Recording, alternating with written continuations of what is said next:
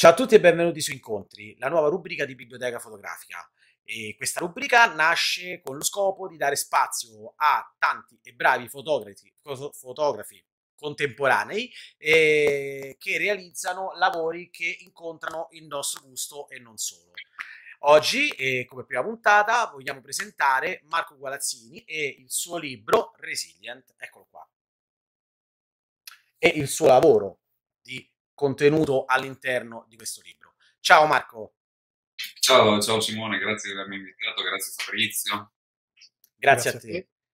Allora, Resilient, eh, diciamo che lo, lo inizierei a presentare in questo modo. Sei stato in Somalia, Somaliland, Mali, Repubblica Dominicana, Repubblica Democratica del Congo, Nigeria, Chad, Sudan, Sudan del Sud, Kenya, Repubblica Centroafricana hai prodotto un lavoro, una raccolta di tantissime situazioni in paesi molto diversi, paesi molto grandi e con problematiche tante e varie. Come è nato eh, questo lavoro, l'unione di questo racconto? Perché immagino che ogni paese abbia una storia diversa. Come sei riuscito a trovare un, un, un figlio comune se l'hai cercato dall'inizio o se l'hai trovato dopo realizzare questi lavori? Allora, non è nato, se parliamo del libro, non, non è stato un lavoro a lungo termine dettato dalla ricerca della resilienza in Africa. Il libro è stato una conseguenza di, di, di un percorso. Io ho iniziato a lavorare in Africa nel 2009 perché, eh, perché per me, per una serie di, di casualità, anche di, percorsi accademici, l'incontro con, con Gianluigi Colina, che era l'art director storico del Corriere della Sera, che, che, che fu il mio professore all'università, ci, ci, ci, ci, iniziò a parlare di fotogiornalismo negli anni 90, in un momento in cui eh, c'erano in, eh, erano in corso alcune delle crisi umanitarie, al di là dell'ex Jugoslavia, però eh, erano in Africa, quindi il genocidio del Ruanda, la, la, la, la guerra in Congo, uh, la, Somalia. Quindi quando io ho iniziato a lavorare, ho iniziato a, a staccarmi da, dalla Gazzetta di Parma, cercare di fare i primi passi come fotogiornalista, eh, come reportagista, al di là del, del, del fare la cronaca, speech della, per, per, per, per, il quotidiano della mia città, la tensione è stata andare in Africa. La tensione è stata andare in Africa, quindi sono arrivato in Congo. La, la, lì per aprire una parentesi che mi porterebbe via porterebbe via troppo tempo. Comunque ho iniziato i primi servizi è stato in Congo, uh, un lavoro su il rapporto tra pazzia, superstizione, religione, in un momento in cui la list Congo era um, uh, in, una fase molto, in una fase storica molto delicata, in cui uh, era in corso una guerra civile con uh, adesso senza scendere nel nome degli acronimi, come gli CNDP, che erano un gruppo ribelle che voleva l'indipendenza di quella zona, poi ho continuato ad andare, sono ritornato nel corso degli anni anche eh, in Congo cercando eh, altre storie, quindi il Congo è una nazione dilaniata da, da, da, dalla fine dell'Ottocento con eh, Re Leopoldo II, con una deportazione uno degli scandali umanitari più importanti di tutto il Novecento, una deportazione di quasi 2 milioni di schiavi, è stato il paese in cui hanno deportato più schiavi, schiavi che oltretutto usavano, usava Re Leopoldo quasi, come se quella fosse neanche una colonia, ma un suo possedimento personale per eh, depredarli del, dei, dei, loro stessi averi, quindi del, del lavorio, della gomma. Ed è una cosa che è continuata poi negli anni, dal lavorio alla gomma si è diventato a si è passato al coltan, si è passato all'oro, ai diamanti, a, adesso all'acqua. Um, però il Congo poi dopo è stato un, un, momento, un momento nel quale io poi una nazione, una delle nazioni che probabilmente sono anche una delle nazioni cardine sia del libro che sia del, del mio lavoro in questi ultimi 11-12 anni, ma non è stato l'unico. Io poi dopo sono andato in Somalia perché anche la Somalia era una delle mete che, che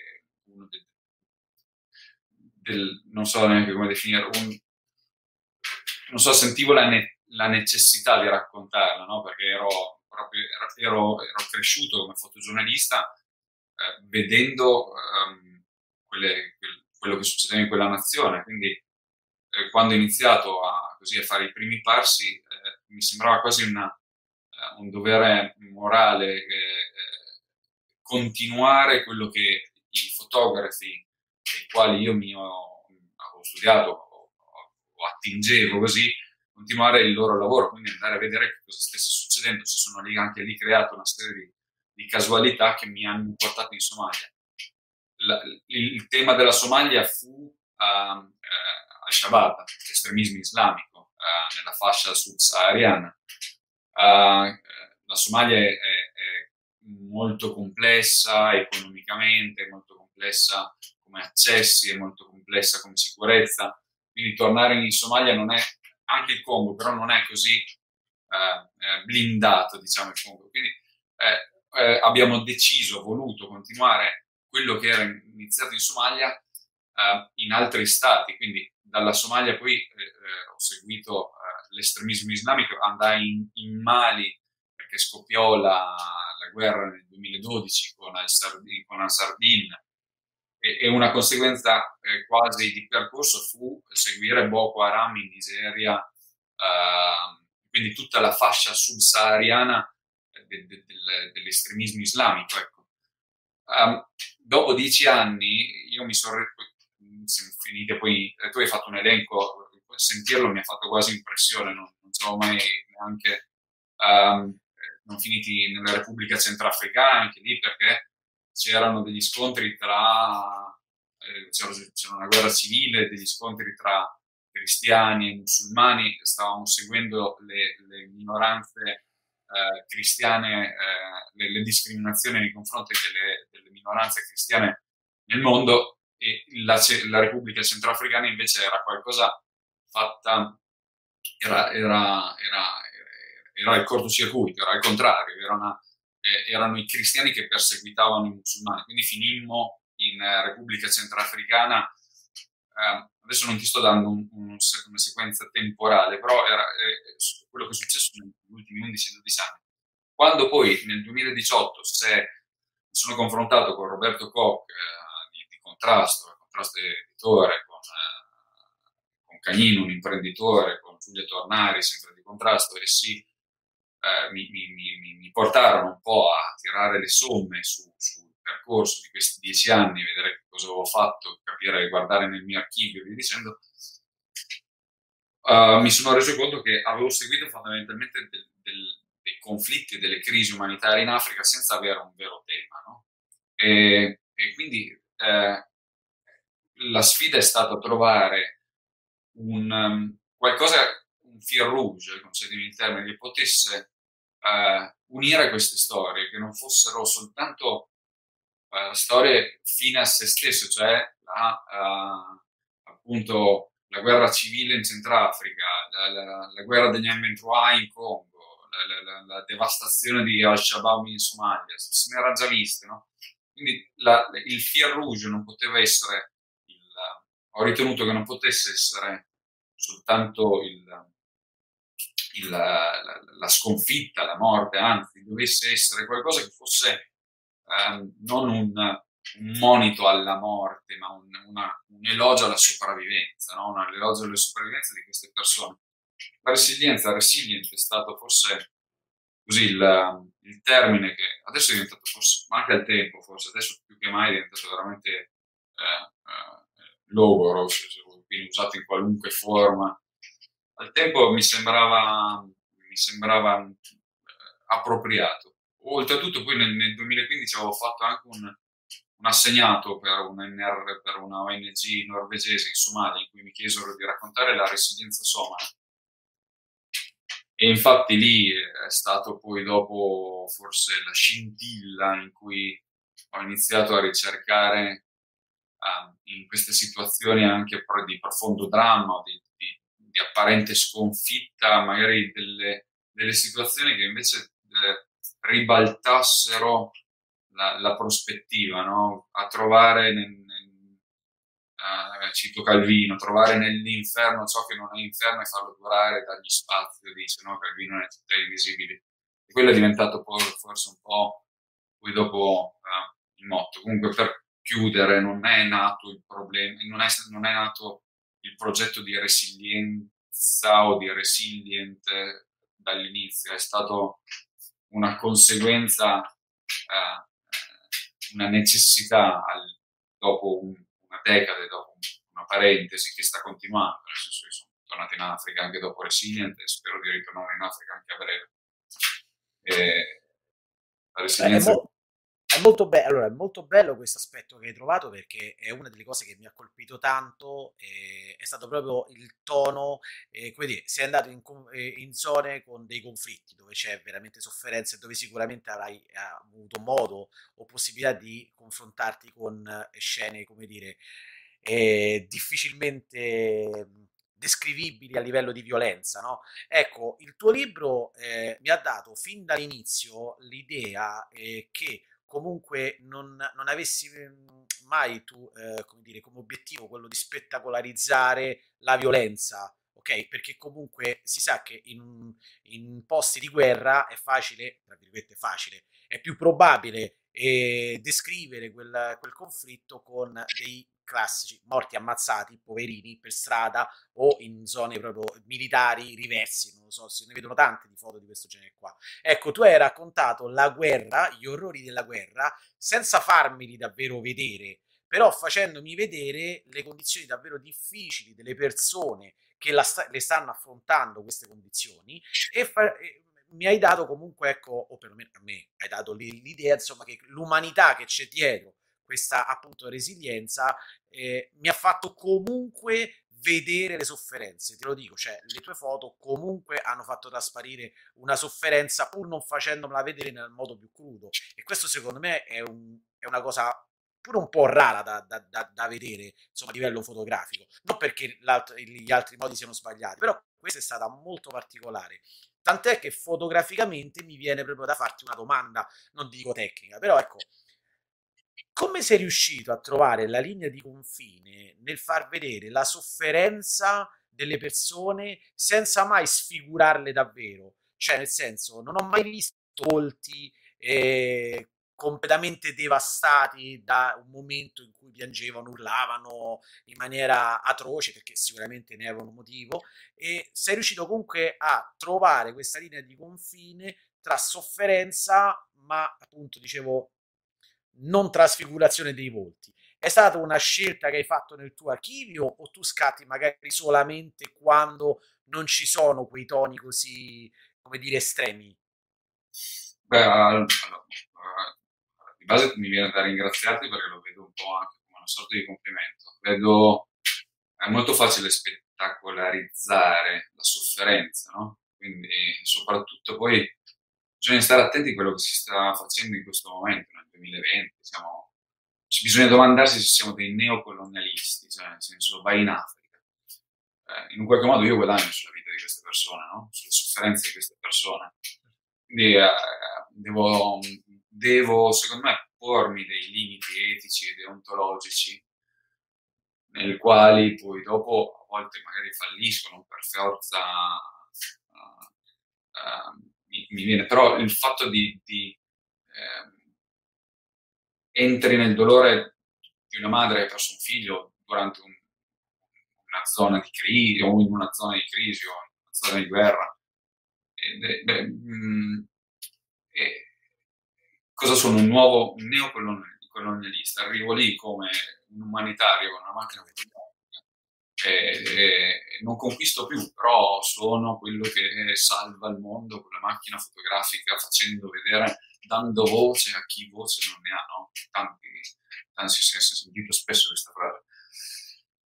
Allora sì, sì, in qualche modo sì, quindi devo trovare un compromesso con la mia coscienza per quando torno a casa. Quindi battere la macchina fotografica in faccia a una che è dilaniata dal dolore penso che non sia fondamentalmente etico. Poi adesso sto generalizzando, non, non è la regola, nel senso, non è la regola aurea. Però prima di... Io sono molto largo anche come, eh, come veduta, no? quando fotografo no, non mi piace il campo stretto, sono abbastanza... Non, non userei la parola grandangolare che anzi mi fa paura, però sono abbastanza largo, credo che l'ambiente e la, i, colori, i cieli, l'atmosfera, eh, siano partecipi, siano, rendano, rend, eh, siano, eh, siano, parte integrante dell'espressione di una persona, no? quindi non per forza devo sbattere in faccia alla persona. Qui la foto dei, del cadavere, nel senso ne ho, ne ho in archivio e, e, e probabilmente tu vedi anche un libro che ha un, ha un editing, sono 80 foto di, di, di 10 anni di lavori, quindi eh, già quando io torno a casa magari no, no, no, ho 3.000, 4.000, da 4.000 ne devo tirare fuori 40 da dare a un giornale, eh, figurati in 10 anni quanto editing è stato fatto dietro questi lavori, quindi le foto, eh, un certo tipo di foto probabilmente ce l'ho, cerco di, di, non, di non mostrarla perché non, non mi appartiene, non, vi per quello che ti ho detto, non, okay. non di, di, no, no. Credo, poi è, è, stato, allora non so se sia una critica o un complimento, però è una cosa che mi è stata detta da, da di, questa cosa che tu mi hai appena detto mi è stata detta. No, no, era un complimento da parte mia, ti confermo. Sì, eh, me l'ha detto anche, anche degli altri addetti al, al lavoro, nel senso come foto editor, vedi questa cosa mi è stata detta nel corso degli anni. Sono molto attento una, alla composizione, cerco di essere molto attento alla composizione, mi piace una composizione pulita e quello già in qualche modo mi, mi, mi crea una sorta di, di, di, di come dire, di, di cortocircuito dentro, no? perché nel momento in cui comunque c'è un, la sofferenza cercare la bella immagine, difficile. Già stai speculando, non so come dire, no? Bisogna, è tutto c'è tutto un continuo compromesso eh, con, tra te stesso, quello che vogliono i giornali. Comunque io in qualche modo poi dopo no. Eh, nel senso che questi servizi non li faccio per tenermi nel cassetto, li, li devo far vedere, no? Quindi, ehm, non so, questo linguaggio è un linguaggio che non, so, forse anche dai, dai, fotografi ai quali ha attinto, non, non, non lo so. Non, non, lo so, sono contento che comunque tu la veda così, che se passa questa cosa è sì. in qualche modo un... Secondo me sì, è molto evidente. Cioè, e, e ribadisco, è, è, un pregio, non... non no, lo, vivo come tale, quindi se, se, tu lo percepisci così o se voi lo, chi lo percepisce così, ah, mi, in qualche modo mi, mi solleva da, dai vari, da uno dei tanti dubbi etici che ho nel fare questo mestiere. Allora, un'altra domanda a questo punto, entrando sempre nel fotografico. Eh, ho notato, almeno eh, sicuramente appunto dici tu, nell'editing di questo libro, ho notato che in tantissime foto c'è comunque eh, una forte presenza di toni scuri. Toni scuri che entrano anche in foto che tecnicamente sono abbastanza chiare, cioè magari la foto di giorno a mezzogiorno ha comunque qualche parte del, nella sua composizione del fotogramma un tono scuro che secondo me eh, da, riesce comunque a far rimanere sempre quel tono di gravità cioè di, per far capire che comunque è una situazione importante, seria e riesce appunto a eh, dare una continuità nel racconto, eh, appunto del tono del racconto. È una tua scelta di stile oppure eh, ti viene proprio automatica? O comunque magari una fase di post produzione cioè in alcuni punti vedo proprio magari o, ombre particolari cioè ci sono magari alcune foto nel libro che magari adesso faremo vedere in cui questi toni qua ribadisco io personalmente li ritrovo un po' in tutte le foto persino nei, nei panorami larghi trovo comunque dei, dei toni scuri che ci sono all'interno. È un, una tua scelta conscia, inconscia o proprio uno stile che hai voluto dare per l'editing di questo libro? No, io, allora, um, in quanto professionista comunque io, come tutti i miei colleghi, penso che dobbiamo in un qualche modo uh, crearci un linguaggio, un linguaggio che sia nostro. Io sono molto per uh, il low key, no? come si dice, per uh, questi toni cubi, la so- sottesposto, vorrei dire, anche se non nell'accezione negativa del termine, comunque. Um, allora, tutti i servizi sono così, sono le... poi io lavoro con un colorist, Paolo Lecca, che è un ottimo colorist, quindi noi è una vita che lavoriamo insieme, abbiamo iniziato a battezzare un certo tipo di, eh, di color fin dall'inizio perché io volevo un, um, un mood appunto, eh, un, questo low key che fosse eh, una cosa poi importante, no? nel senso se io sto via un mese a fare un servizio e mi ritrovo a lavorare in uh, situazioni meteorologiche che nell'arco di un mese cambiano radicalmente l'una da un giorno all'altro, la luce cambia sempre molto velocemente, quindi già nell'arco della giornata gli interni, gli esterni cambiano, quindi ci sono tanti fattori che, che, vanno a, che portano a questo risultato. C'è sicuramente una ricerca stilistica a monte, eh, consapevole, nel senso è una ricerca stilistica consapevole al fine di eh, in un qualche modo consolidare un linguaggio che sia mio. Um, io lavoro uh, fianco a fianco con un colorist con il quale negli anni, un ottimo color con il quale ho, ho creato un, un certo, una certa empatia, un certo feeling, un, che riesce a interpretare quello che io voglio.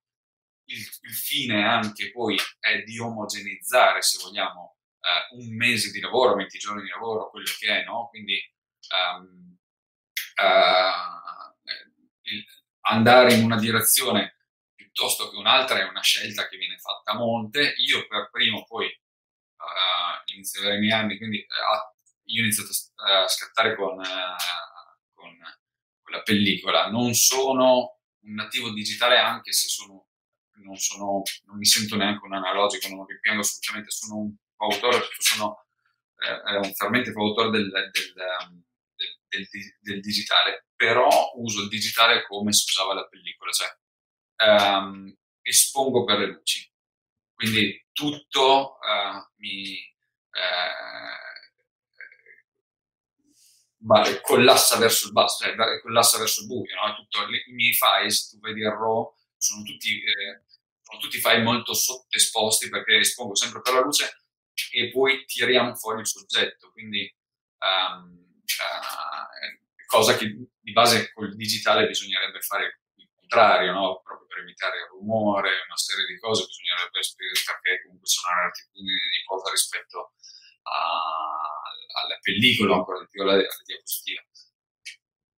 Quindi, per, per riassumere, sì, ah, okay. eh, ci sono tanti fattori che portano a una scelta consapevole del, del, del, di questi Beh, perché, sa, sai, mi è saltato subito all'occhio perché comunque, almeno nel mio immaginario visivo, l'Africa comunque viene sempre rappresentata come un paese da, da dei colori belli vivi, forti, per carità, eh, magari anche per, per, le bellezze naturali che ci sono nel continente. Però eh, ho, ho, notato immediatamente questo, questo stile, che non è una cosa che mi dispiace, anzi, ti ribadisco, secondo me è stata una cosa molto bella perché ha lasciato lo stesso tono, come diceva, appunto la continuità effettivamente di dieci anni di fotografie, quindi non sapevo se era voluta allo scatto o voluta dopo, oppure ti veniva in automatico per questo.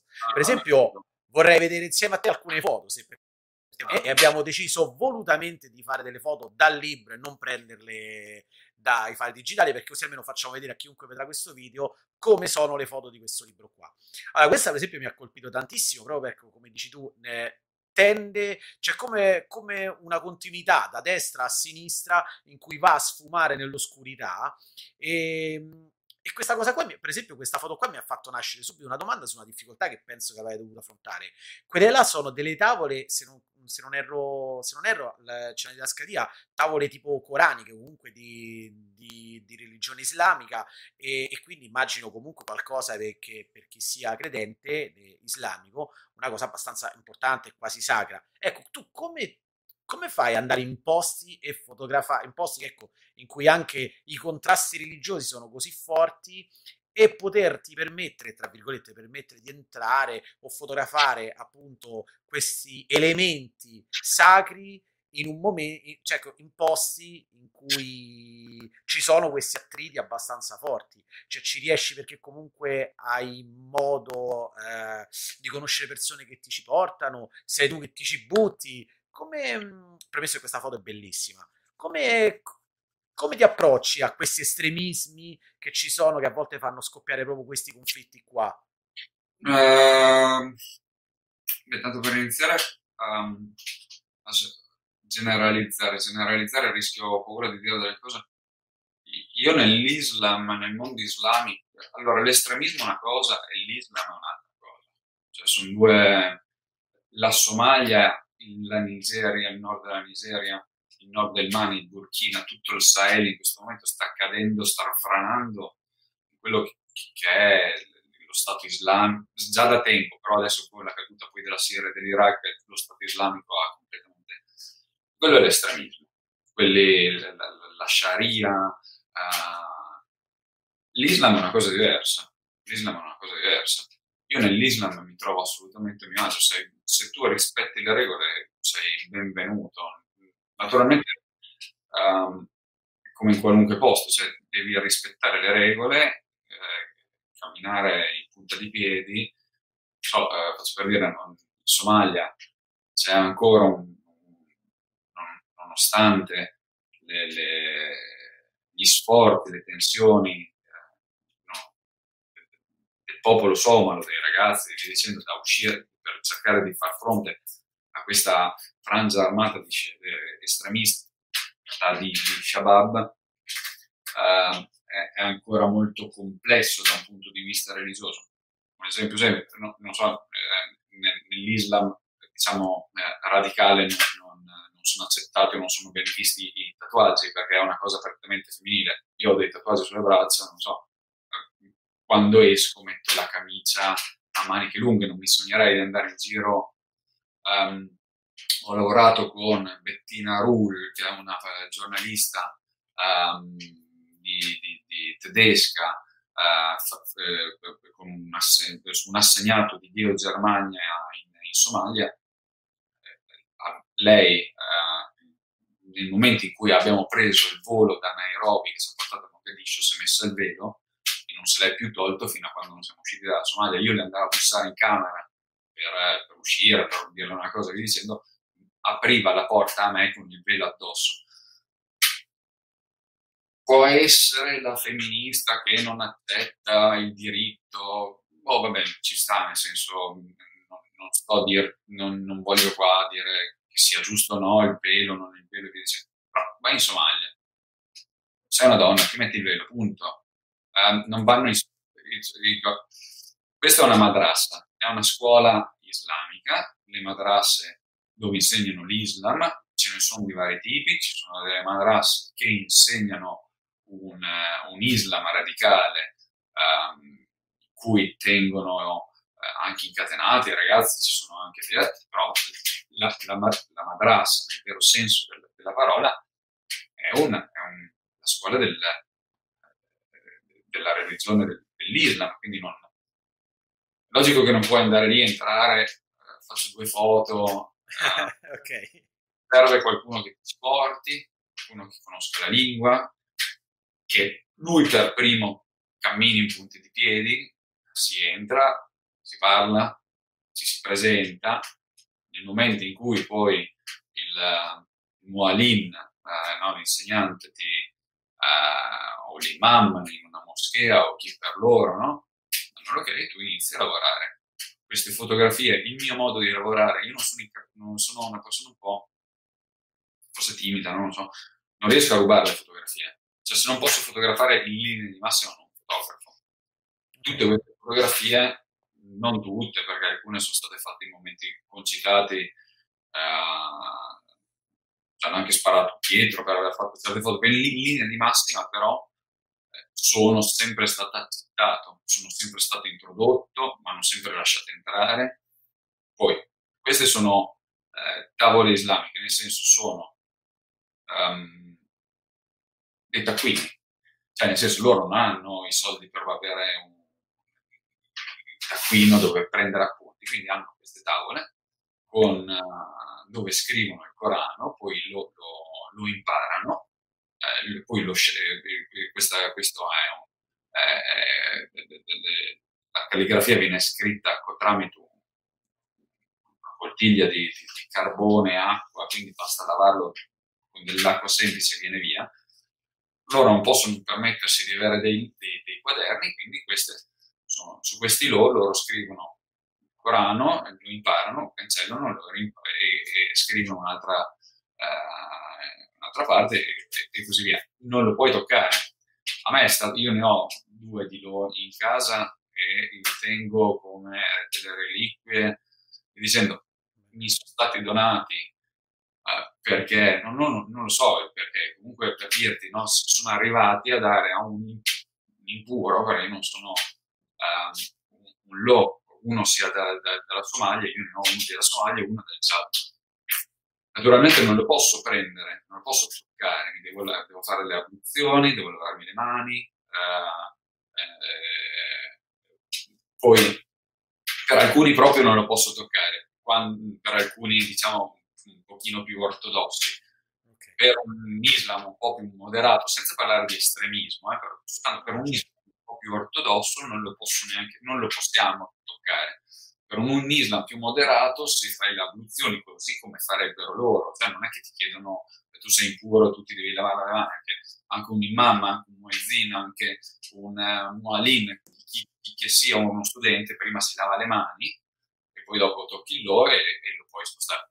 Mi sono stati eh, regalati un paio, li conservo come se fossero è vero, delle reliquie, cose del genere, sono anche orgoglioso del fatto che fossi stato accettato al punto tale da poterne avere uno, no? nel senso... Certo, no, no, la, la mia domanda naturalmente so benissimo che non va generalizzato l'Islam, eh, era perché siccome che nei posti dove vai di solito dilaniati appunto da conflitti, il più delle volte la religione viene utilizzata come scusa, tra virgolette, per, uh, per creare o alimentare certi, certi conflitti, pensavo che appunto avvicinarsi a luoghi o a simboli religiosi eh, potesse diventare qualunque essi siano, perché come hai detto a volte anche sono cristiani che magari eh, appunto eh, attaccano musulmani e viceversa. Quindi pensavo che questa difficoltà nel tuo lavoro fosse, come dire, eh, importante, insomma, dovessi eh, stare attento a trovare certi simboli e a tenertene lontano perché in alcuni luoghi magari sarebbe stato più difficile. Tutto qua. Poi capisco che l'Islam parte che l'Islam non dice certo che bisogna fare la guerra, quindi ci mancherebbe. Mm, sì, parlano, vabbè, viene, viene, viene letto, sì. Eh, è un, L'Islam è la tensione nel, nel, raggiungere uno scopo, che lo scopo è appunto eh, l'unione con Dio, quindi viene poi dopo, dipende, dipende come viene letto no? Questo, il senso di guerra, la, certo. guerra è la tensione nel sì. Io volevo fare, diciamo, due domande meno, insomma, un po' più tecniche, meno, eh, come posso dire, più, più, più, accessibili, non perché tu non sei in grado, ma diciamo per smorzare un pochettino la, la, la situazione. E uno si augura che quanto prima eh, possa finire tutto questo, tutta questa cosa negativa che c'è, insomma, in Africa si può considerare, e in parte hai risposto prima ehm, qualche domanda fa, si può considerare un progetto infinito, nel senso sei ritornato in Africa, Resilient è fatto perché comunque sia il libro è, è stampato e, e, sta lì, insomma, però tu continuerai ad andare in Africa, quindi sa, diciamo può essere considerato un progetto senza fine fondamentalmente questo qui. Bah, sì, sì, sì, senza ombra di dubbio, senza ombra di dubbio. Anzi, uh, dopo, allora, um, il, ho fatto, di Resident sono state fatte un paio di mostre, no? nel senso, uh, il, il, libro non è un catalogo, ma nasce come libro. Poi dopo il libro uh, ebbi la possibilità, grazie a Roberto Koch e Alessandra Mauro, di esporre a Forma Meravigli, a Milano e facemmo poi una mostra con 30-40 foto del libro. Alcuni mesi dopo venni poi dopo invitato anche a Parma, nella città, dove, nella mia città. Nel frattempo io ero stato in Congo, ero ritornato in Congo dopo Resilient, avevamo fatto un lavoro su, sull'epidemia di Ebola. Um, nella mostra che è stata fatta a Parma sono stati, eh, nonostante non facessero parte del libro, sono state eh, aggiunte 4-5 scatti, adesso sono 3-4 scatti quelli che furono nel, all'interno di questo percorso, perché era l'undicesimo scatto, era, era l'undicesimo anno di mio lavoro, di, di, di lavoro fatto in Africa, era la sesta o la settima volta che tornavo in Congo, anche se non faceva parte del libro, comunque mi sembrava un tassello da aggiungere proprio per far vedere quello che hai appena detto tu, che um, è un progetto che può continuare all'N. Adesso io voglio poi tornare in Congo, abbiamo idee anche uh, già abbastanza strutturate. Mi sembra che poi ci siano delle storie che anche al tempo le vedevo così relegate là, come, come se quelle storie fossero, appartenessero soltanto al popolo congolese. Eh, adesso mi rendo conto che invece alcune storie, eh, tipo, non so, tipo il cambiamento climatico, la deforestazione, con quello che è successo nell'ultimo anno, la pandemia, ci sono delle situazioni là, uh, non, solo, non solo in Congo, certo, in Cina, nel, nel, nel sud-est asiatico, tanti, in tanti punti, che non riguardano soltanto una, uh, cinque comunità sperdute nello Yangambi. Sì, apparentemente sì, però quelle cinque comunità sperdute nello Yangambi, che magari ehm, eh, per via di una deforestazione si trovano a dover mangiare um, del bushmeat che è stato della, della carne selvatica che è stata infettata da la parola spillover, no? adesso il, il, salto di specie, la zoonosi. Quello che succede nello Yangambi è una cosa che riguarda tutti quanti noi. E mi rendo conto che quel lavoro che è iniziato dieci anni fa, in un qualche modo, lascia stare tutta la parte di guerra, che la, la parte di guerra è anche, um, come dire, la, la, parte più, più, uh, più, più eh, anche qui, passami il termine, più spettacolare, non so come dire. No? Okay, sì, sì. Però um, la guerra poi porta a determinate conseguenze che si riflettono poi appunto su la guerra serve per fondamentalmente per tenere instabile un paese, per poterlo poi dopo sfruttare. Se il Congo, che è uno dei paesi più ricchi al mondo a livello minerario, a livello di ha la seconda foresta pluviale più grande al mondo dopo l'Amazzonia, ha tre dei laghi più profondi dell'acqua, del, di tutta l'Africa, eh, il, il, cosiddetto oro blu, no?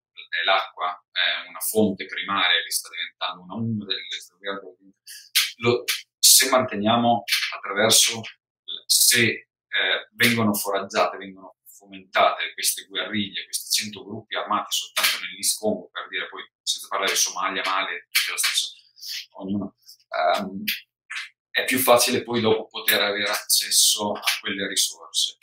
Tutte quelle risorse poi dopo portano a una serie, una catena uh, che, che apparentemente sembra che sia relegata, eh? invece poi, ha, poi dopo si, si, ce lo troviamo qua, il Covid, no?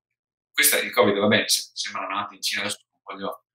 Um, però eh, prima di Covid noi abbiamo fatto Ebola. Ebola poteva... Eh, il Covid ha una letalità del, dell'1,8% del 2, mettiamo del 2%, Ebola ha una letalità dal 60 al 70% il motivo per cui Ebola, quando quel famoso discorso di Bill Gates del 2015, che sembrava profetico e via dicendo, stava parlando di una cosa che stava succedendo in... Um, non è stato profetica, stava parlando di una crisi, una, di un'epidemia di Ebola che era uscita dalle zone remote eh, del Congo ed era finita eh, in Liberia, in Sierra Leone, in centri abitati. Da lì poteva essere una scintilla, così come è stato Covid, che avrebbe, avrebbe perché un conto è, um, non so, è un'epidemia di Ebola di tempo, per cui ci vogliono uh, quattro giorni di bus nel, nel, nel, in zone remote, per, quindi uno fa in, cioè, al limite dell'impossibile che ci sia questo spread, come dire, no? questa dilagazione del, de, dell'epidemia, no? perché fanno, fanno in tempo fisicamente no? i malati a, ad arrivare a superare il confine coniugando chi per loro e poi arrivare in Europa. Quando iniziano a essere magari a, a, a Monrovia o a Freetown, in cui un attimo prendere un aereo e ritrovarsi a Pechino, ritrovarsi a Los Angeles, allora lì il discorso di Bill Gates. E adesso mi sono reso conto, chiudo, ho divagato molto, che questi discorsi, questi, sia questo lavoro può essere fatto, può essere portato avanti all'ente e ancora più che mai adesso questo lavoro mi rendo conto che ha proprio una strettissima correlazione con quello uh, di queste persone che sembrano così lontane, questi luoghi che sembrano così lontani, invece hanno una strettissima correlazione con quello che, con le file che, che subiamo oggi al supermercato, l'SLU con la mascherina che portiamo, sono conseguenze di, di, di questo. Di, certo. di ragazzi, scusami. Poi, no. come vorrete. Beh, quindi Prete dici di affrontare non necessariamente con la chiave di lettura sempre della guerra, della carestia, ma purtroppo anche, dato che siamo tutti connessi, anche, ah, si possono usare anche su altre chiavi di lettura fondamentalmente. Sì, sì, beh, Quello. Sì, sì, sì, sì. Eh, riuscire a far capire alla donna che dal parrucchiere mi sfoglia il, il giornale con sul mio servizio, che quel servizio che riguarda la crisi a gomma non è solo una crisi a gomma, ma è una cosa che può ripercuotersi qua. E quindi la, la guerra sì, nel senso, adesso non sono uno, sono, non mi ritengo un fotografo di guerra, no? non sono alla ricerca della guerra. Uh, mi rendo conto che però queste zone di crisi hanno davvero tanto, tanto, tanto, tanto tanta correlazione con, con, col qui e l'adesso. Un'altra domanda che volevo fare, ho notato eh, tante foto, almeno quelle che si sono che è possibile vedere nel libro, eh, diciamo c'è quasi una totalità, una totalità, di luce naturale. In una situazione eh, del genere, in queste situazioni dove non credo sia possibile eh, andare in giro con un equipaggiamento come se uno stesse a Roma, a Parma, a Milano, insomma, è dettata quindi da una scelta logistica, quindi mi organizzo un lavoro in, in, eh, in modo tale da sfruttare la luce del giorno, oppure eh, in realtà invece è stato possibile organizzare, diciamo, dei set, sembra quasi, eh, come posso dire, esagerato, però insomma organizzare lo scatto, pensare, quasi storyboardarlo, insomma, quindi prepararlo e eh, certo ci so, ho visto tante foto, no, perché comunque si è detto prima sono state situazioni dove addirittura vi hanno sparato, quindi insomma, lì decisamente no. Però situazioni dove eh, è stato possibile creare lo scatto, prepararlo e invece eh, altre foto dove no, hai sfruttato semplicemente la luce naturale perché non, non è stato possibile portare faretti, non è stato possibile portare eh, questa ah, attrezzatura. La Somalia, se parliamo della Somalia, pensare di, di, andare in giro con dei flash è impossibile, perché non, non puoi stare sul campo più di tot, per questioni di sicurezza nei posti all'aperto non puoi stare più di 15-20 minuti per tutti in una situazione di, di, di um, io ho, penso fino adesso um, ho sempre prediletto la luce naturale perché attingevo a un tipo di fotografia, un tipo di autore che, che, che usavano molto la luce naturale. Ultimamente sto cambiando. Uh, non so, ho avuto il mio percorso.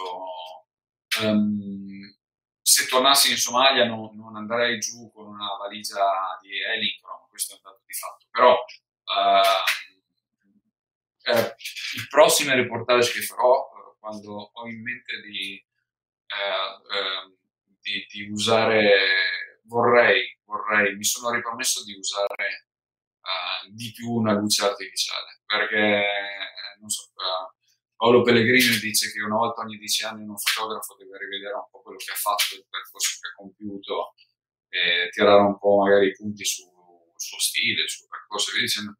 I dieci anni sono passati, sono passati abbondantemente, non rinnego nulla di quello che ho fatto, continuerò a farlo, mi piace, mi ritrovo molto bene a usare la luce naturale, però voglio anche un pochino più di, di, di, di uh, passiamo in termini di, sperimentare, di usare. Eh, ho fatto molti lavori commerciali ultimamente e questi lavori commerciali mi hanno portato proprio a, a voler provare ad applicare determinate cose che ho fatto nel commerciale, nel, nel, sempre nel rispetto dell'etica, dei limiti del fotogiornalismo, perché ci sono dei, dei limiti.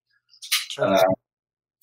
Uh, sperimentare poi dopo, non in Somalia, non, non, non, in una situazione come questa che stiamo vedendo, cioè questa è una situazione che dura pochi minuti, è la preghiera della sera in cui si c'è già tanto che si sia riuscito a portare a casa la foto, quindi mettermi lì a allestire un set penso che non sarebbe stato possibile, però in altri casi nel libro ci sono foto in cui ho usato, ho creato una luce, alcuni ritratti, perché anche perché, non so, in Chad abbiamo fotografato un, del, eh, una sopravvissuta, una vittima sopravvissuta al rapimento di Boko Haram, eh, non so, mi è venuto, mi è venuto istintivo a ritrarla, ecco, ritrarla nel vero senso della parola, non, non, non mi piace, non sono i fotografi che non so, mettermi lì, seguirla mentre cucina, farle la foto. Sì, magari lo faccio anche, però sono più del... C'è il reportage, non, non mi piace la parola lo street photography, una cosa che no, non mi fa paura, però insomma c'è il reportage vero e proprio in cui catturi quello che succede, no? riconosci una situazione, un'azione, vedi che ti si forma di fronte agli occhi, così la insegui, la riesci a catturare e poi dopo c'è il ritratto il ritratto in cui secondo me eh, è giusto trattarlo proprio come tale anche se stai anche se non stai fotografando l'avvocato di Milano o, o la starletta di turno, ma anche se stai fotografando appunto una vittima sopravvissuta a Boko Haram. Quindi è giusto anche usare forse un linguaggio eh, più, più, patinato, dettato appunto dall'uso di, di luci di flash e via dicendo. Ok. Guarda, allora a questo punto vorrei farti proprio la domanda, dato che ho qui il libro. Una foto come questa, se mi allarghi Fabrizio, una foto come questa, avresti usato, rivedendola, avresti usato una luce artificiale? No, in quel momento no, no, no. La, non, ti l'ho detto, non rinnego di quel... No, non rifarei... Eh, no, no, mi viene da dire no non, non, Però ecco, diciamo, in, una, in, un contesto invece di, di, questo genere qua, successivamente, insomma, c'è un... Eh, persone che erano evidentemente messe in posa in quel caso là, quindi magari allora, in futuro potresti usarle. Appaiono secondo me in posa. Eh? Tipo, alcune sì, no, poi no, non è vero. Messi in posa nel vero come posso ricreare una persona qua in uno studio o in lavori commerciali in cui eh, girati, guarda, eh? no. Um, diciamo che ho creato dei set in cui ho lasciato che crea, si creassero delle situazioni eh, per, per, le quali, tipo, non so, eh, la foto che mi hai fatto vedere, um, io lì non ho fatto niente, questo era, questo era un, eh, un generale eh, nella parte islamica della, della Repubblica Centroafricana, era un generale ribelle, vabbè, vestito in abiti civile, però è un altro generale. La cosa è durata um, una manciata di minuti, cioè non, non ho allestito un set, uh, non, non, non, ho, sembra un po'? Esatto, questa, no? Ce n'è un'altra scattata in Congo, la falsa riga di questa. La prendo subito. Eh, allora, la fotografia si è creata così, cioè, giuro lì non ho... Non ho, no, no, ma non, ho non voleva essere un'accezione. No, non era una critica. Sarebbe, senso... In quale occasione lo usi? Tipo questa qua, dici? Esattamente. Cioè, okay. è talmente, secondo me... Um... Oh. Sì, si vede, si vede. Si vede. Eh, ha tutti i parametri per essere un posato, non sembra un posato. Allora invece le cose sono andate così, siamo andati, eh, anche lui, eh, il generale Makenga, lo siamo nella zona ribelle, eh, quello che oggi è il Virunga, eh, siamo stati accettati, il giornalista Daniele Bellocchio ha fatto l'intervista, mentre gli faceva l'intervista io ho fatto qualche foto così, poi ho chiesto al portaparola se potevo ritrarlo, eh, lui mi fa ah, sì, ha preso eh, questa sedia eh, e l'ha messa sulla collina, mentre io stavo, non c'è stato neanche quasi un dialogo, eh, loro si sono messi attorno al generale in questa, in questa posizione e mi sono trovato la fotografia fatta, è una fotografia compositicamente, composita, compositamente secondo me, eh, perfetta a livello accademico, non può piacere, non piacere, adesso non dico che sia, però non, ehm, cioè, la, la, potremmo trovare sul libro, no? De, sulla composizione di cose. Um, non so, eh, purtroppo, purtroppo alzo le mani. Cioè, se dovessi fotografare una persona e rifare quella foto, probabilmente la rifarei uguale pensando a quella, però quella è venuta in maniera... Oggi probabilmente, non lo so, forse oggi lavorerei invece che all'aperto, in, al chiuso con, un, con uno o due flash, con, non, non lo so, proverei... Non credo che questo generale data la situazione, mi avrebbe dato così tanto tempo per provare a, a anche perché, nel senso, a volte magari le, le, cose davvero capitano in poche frazioni di secondo, poi dopo parlavo prima di questo sopravvissuto a Boko Haram, eh, lì magari avrei avuto più tempo per organizzare un set, però con un generale ribelle non, non è detto. No. Ecco.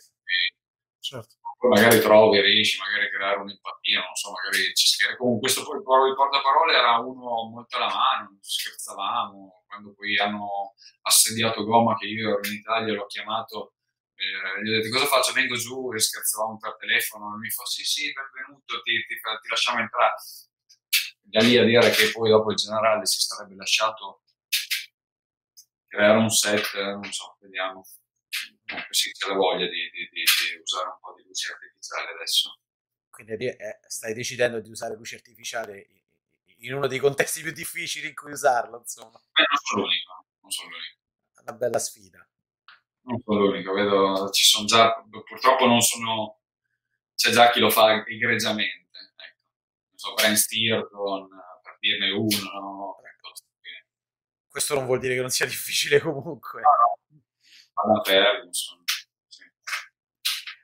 Allora Marco, senti, diciamo che abbiamo parlato di tanti argomenti e non ti vogliamo tenere inchiodato ancora a lungo, anche se ti rapiremmo per farti tantissime domande.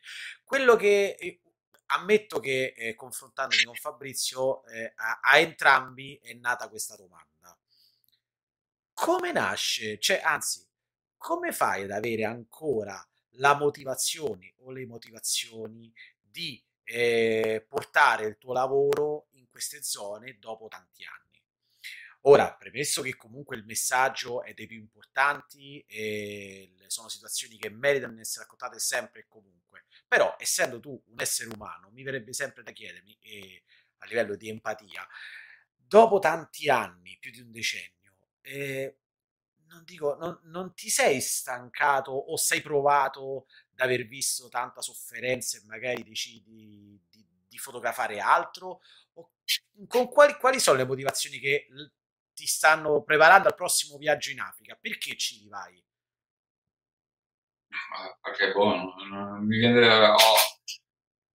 Allora, c'è Quirico che dice che il più grande peccato che possiamo commettere è parlare di noi stessi quando invece stiamo parlando degli altri, no? Quindi tu dici hai visto tante sofferenze come se io fossi in realtà cioè, siamo qua a parlare a casa mia no? ho fatto la spesa prima stasera mi siedo al tavolo Sky guardo la televisione chi soffre davvero è ancora là cioè, non sono io um,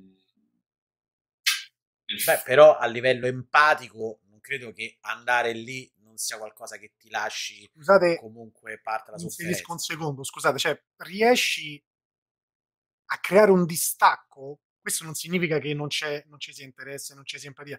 Cioè, per fare foto partendo dal presupposto che è giusto quello che dici, nel senso che loro stanno soffrendo, loro stanno passando le tragedie, e ok, però da, eh, sarà che io magari sono una persona estremamente empatica, come ho detto a Simone, una volta chiuso il libro, una volta finito, ho avvertito come un cazzotto nello stomaco perché, diciamo, le, le, le, il messaggio, nel mio caso, spero che sia passato, quindi eh, di averlo accolto, anzi. Quindi dico, per fare determinate foto e per svegliarsi ogni mattina per andare a fare queste foto, cioè riesci a creare una sorta di distacco? Cioè, nel senso, in quel momento ah, sei... Io non voglio essere distaccato. Non, non c'è, no, no, no, tutt'altro. Anzi, eh, se sei distaccato, io penso che non, non so di che... Di... Eh, adesso non, non, voglio fare neanche, so, sono cose private, però se io entro in una casa in cui qualcuno ha subito lutto, io voglio, devo essere commosso, devo soffrire con quella persona. No? Non, non, posso, se sono distaccato, poi dopo devo cercare di rimanere lucido, devo cercare di fare il mio lavoro, cioè sono lì, cioè non posso uh, perdere di vista il motivo per cui, perché altrimenti sarei un voyeur, no? Che va lì a, quasi a, a goderne no? quel, de, della sofferenza, cioè ho un motivo che in un qualche modo, passami il termine ancora una volta, che legittima che legittima la mia presenza e essere lì. Ma io non voglio essere distaccato, anzi, ma proprio per niente. E poi eh, posso confidartelo, cioè io non vedo l'ora di tornare, non vedo l'ora di tornare. Non, non, non so, che, che, poi dopo non, non, vedo l'ora di tornare in una crisi, per, la, l'amor del cielo, però non, vedo l'ora di, di, di, di mettere piede su, in determinato posto e sentire profumo, colori, sapere, no? sapere che cosa... Eh, forse l'ho fatto così con tutti in questo momento, così con Covid, così tanti lavori commerciali che stanno, no? Ben venga, sono, molto, sono stato molto contento, è stata una bella esperienza e spero che duri. Mi sono anche riscoperto più fotografo che fotogiornalista, cosa che credevo invece di, di, di, di avere. Insomma, pensavo di essere molto più, cioè di non sapere fare certe cose, invece mi sono riscoperto fotografo, vero senso della parola, sono riuscito. E sono stato bravo quest'anno, non so come dire, no, no, smaniato, tutti i giorni sofferto del fatto che però non vedo l'ora, cioè nel senso non, mi mancava qualcosa, mi, mi, mi, mi sento incompleto. Cioè se non no, ho queste due storie che dovremmo riuscire, a cui abbiamo un po' tutte le, le carte in tavola per, per, per, per, per realizzarle, inizio a fare le X sul calendario poi cioè, si creano anche certi rapporti con certe persone quando condividi certe esperienze che non... è quasi, è quasi non so, è quasi, quasi assurdo. Sì, mi rendo conto che sono due vite parallele, no? Quello che, che, vivo quando magari sono in determinati posti, nei momenti in cui vengo qui, quasi come se... Perché questa è la fortuna del fatto che io possa, mi, mi ricollego con dicevi tu, no, Simone, nel senso, cioè io a un certo punto è on-off, cioè quando io me la vedo male, eh, spengo la spina e vengo via.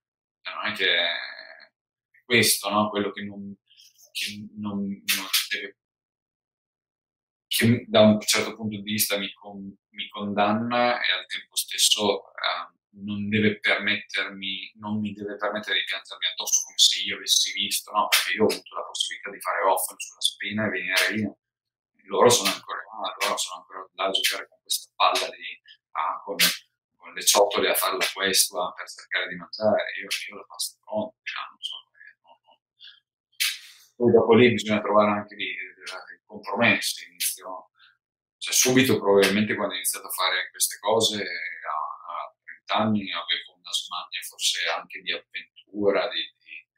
adesso forse l'avventura in un qualche modo si è questa smania di avventura sia un po' forse attenuata, quindi però ed è subentrata forse il, è prevalso il, il rapporto che c'è stato, che si è creato con queste persone la, la, la, la tensione o la necessità di non quasi non posso fregarmene, nel senso come se nulla fosse successo, cioè è una cosa che non... Cioè, beh, devo portare avanti, non, non puoi... Cioè, non sono un medico no, in cui chirurgo in cui queste, le vite di queste persone dipendono da me, però non è neanche così... Beh, in realtà si riconduce a quello che hai detto, cioè se tu fai conoscere questi problemi dell'Africa qui, facciamo conto in Italia, è proprio per quel sistema di interconnessione tra noi e loro di cui parlavi prima che il tuo ruolo è una parte dell'ingranaggio fondamentale per risolvere il problema. Cioè, se io, Simone, divento consapevole dei problemi che ci sono là, grazie alle tue foto, in qualche modo capiamo che questa interconnessione poi può andare o a pesare negativamente oppure positivamente su di loro. Quindi, allora, innanzitutto ringraziamo Marco per essere stato così gentile e, e disponibile con noi, di aver condiviso queste sue esperienze e soprattutto aver risposto alle nostre domande. Invito tutti quanti a eh, acquistare questo libro, Resilient, e metteremo il link in descrizione del del, dove poterlo acquistare, cioè sul sito della Contrasto, che è la, la casa editrice che lo pubblica, al costo di eh, 29 euro. Un acquisto, sinceramente, non ci prendiamo niente, ma è un lavoro fantastico che merita di, di avere le vostre attenzioni e di rimanere nel, nella vostra libreria. E Marco, e, ehm, a parte mettere i tuoi link per i tuoi social, il tuo sito in descrizione, prossimi, c'è già anticipato che insomma stai, sei in attesa diciamo della, del termine del covid per poter ripartire in Africa. Dove potremo seguirti o seguire i lavori che farai successivamente per chi fosse interessato? Dov- dovremmo tornare in Congo spero andare a quest'estate. E è un, è un lavoro abbastanza complesso che dovrebbe essere pubblicato su diversi outlet, da, dal documentario a, a, alla carta stampata, all'online. Uh, non voglio fare quello misterioso, ma non, uh, non avendo realizzato il lavoro non sai ancora chi lo pubblicherà, giustamente. Eh, sì, mh, mm, ci sono dei fondi regionali, c'è Inside Over, eh, che è un piattaforma con la quale collaboriamo da, da tempo su reportage esteri. Spero, spero, che Tiziana Faraoni con l'Espresso mi venga presto come ha sempre fatto in questi anni. Uh, spero, insomma. Dai, ok. Cioè, innanzitutto speriamo che po- tu possa ricominciare a viaggiare perché vuol dire che riviaggeremo tutti quanti è una cosa molto bella per tutti. E a, a maggior ragione, dato che ancora non c'è niente definito, invito tutti quanti a eh, seguire eh, Marco sui social, mettiamo il link in descrizione sul suo sito e rinnoviamo il, il consiglio di andare a comprare questo libro. Ciao Marco, grazie tante per essere stato qui con noi. È gentilissimo anche tu, Fabrizio. Grazie mille.